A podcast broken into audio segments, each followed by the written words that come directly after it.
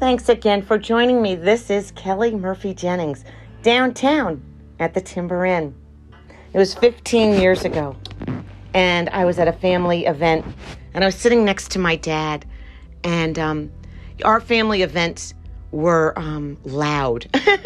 Lots of, this was an Italian event, and there were many um, wonderful, um, louder than typical people around, but we, we, they just talk over each other and um, similar to like the Greek, Greek wedding movie.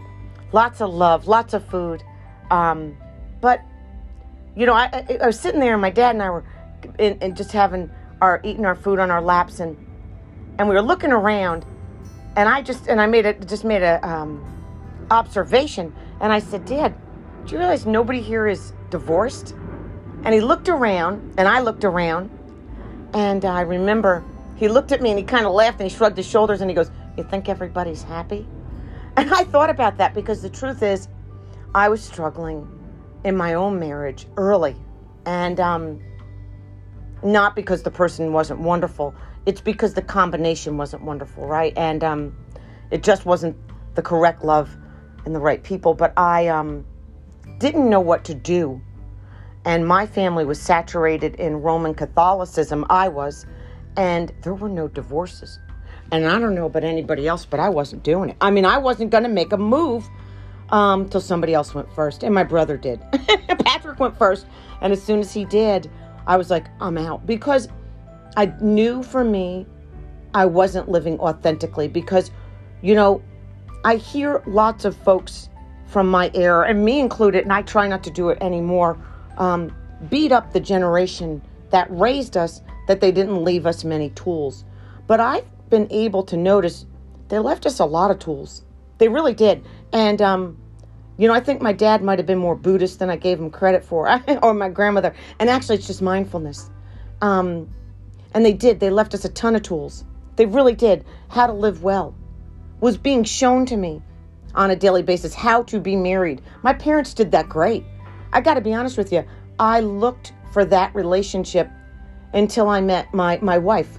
My wife now, um, she is a lot like my dad. Her heart, her, her work ethic, and her moral compass. Her name happens to also be Patricia. my dad's name is Patrick, but that uh, you know those neat coincidences and. But you know, I remember that day, and it makes me think about the changes I've made, and um, you know, getting getting divorced late in life man that was tough you know because for me there's divorce weight right? I see that. But i went i go skinny because i couldn't i just i couldn't believe what was going on. I was scared. Um, and and i don't have those attachments to food that some people do. And i i fear i feel for you. I see that it's a real struggle. Um, so i just i just didn't eat. I just turned it off.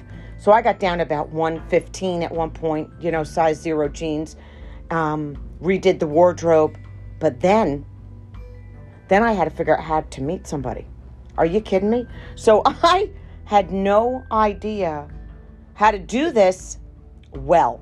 So I paused. And honestly, for me, and I don't know how to explain this well, but I am attracted to the heart. So I dated both men and women. I did. I dated men for a long time and I love men and I love women. I fall in love with the heart.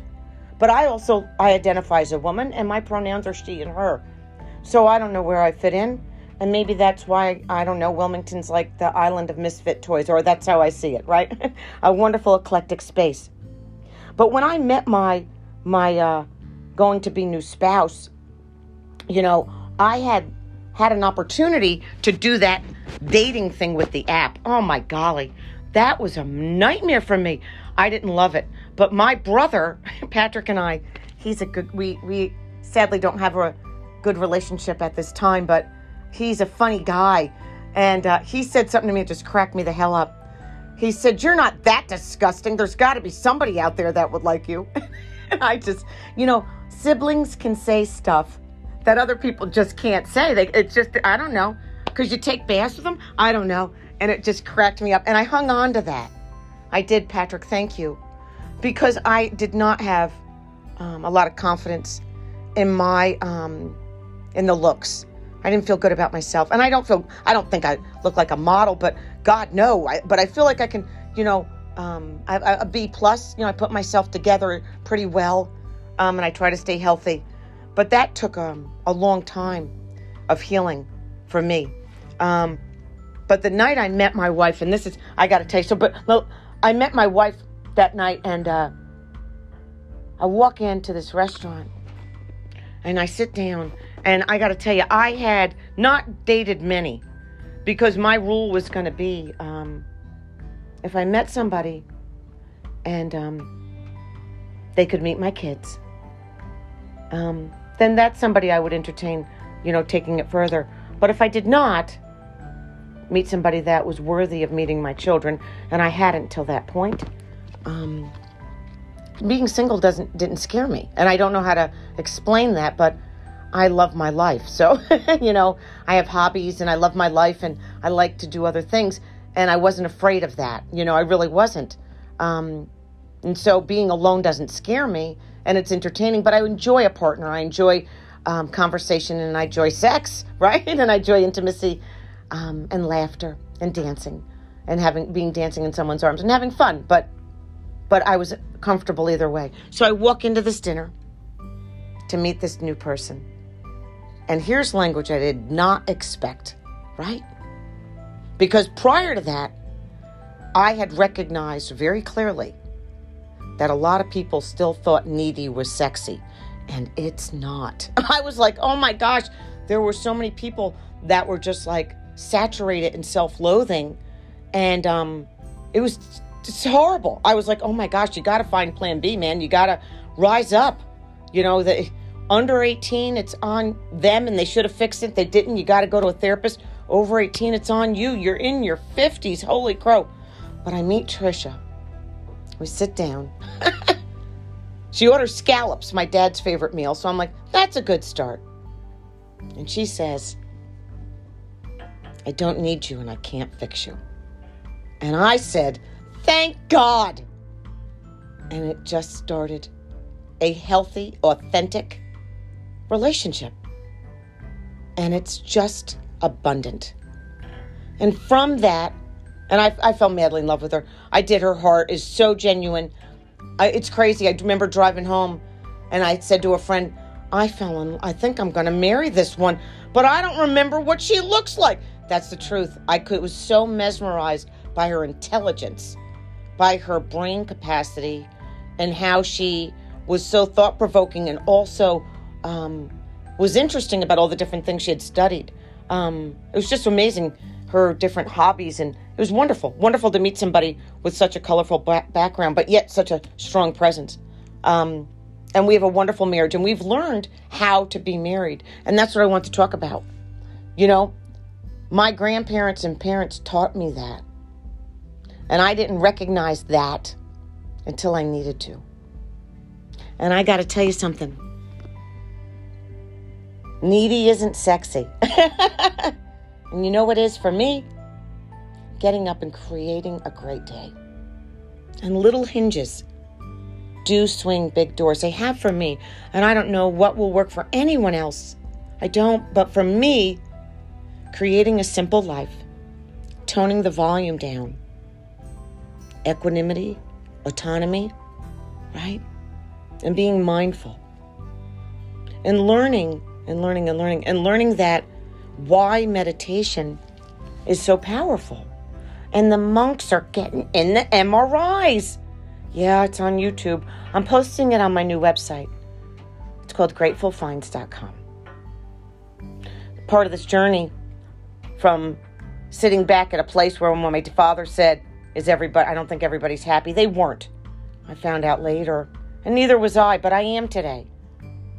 I am. And because I know I choose how I feel just like the rest of us do, right? But to be the adults and to be adulting, you know, and to create abundance took a lot less in turning down the volume. The volume in my life was too loud the frequencies. So for me, I just want to say, look around, you know? My mom and dad were showing me, and so were grandma and grandpa, how to be married. I do. I get up and I make breakfast for Trisha because she offers, she goes to work. You know, uh, she physically goes, I do something just a little part time. And this woman, but I clean and I, you know, we have roles we do and we talk about it. We talk about how we each contribute, right? So we can identify how to how to row together well. For me, putting to, back together this beautiful vessel when it fell apart, this puzzle, my body, right? Has been a process of healing and wholeness and just abundance. And there's, of course, there's waves of disappointment and sadness. But for me, as I move forward each day and, and take that deep breath, I think about the monks showing us in the MRIs that the oxygen with meditation heals the brains so we can clear, clearly think as adults. So thank you so much for your time and presence. And maybe a few of us can offer more suggestions. I'd love that I'm going to offer a forum on my website of what we each are doing to make each day better. For me, I focus on how to be married better. That's an important thing. How we each contribute kindly, you know? And I think about what my mom did, making my dad breakfast. So I get up and I do these kind, small acts that feel wonderful. And not like I'm giving in to women's, you know, women's lib thing. No, it's a shift, right? Maybe we call it how the new X generation. Let's do it differently. Maybe. And I only check email maybe two to three times a week. Give the brain a break. Anyways, thanks again and namaste.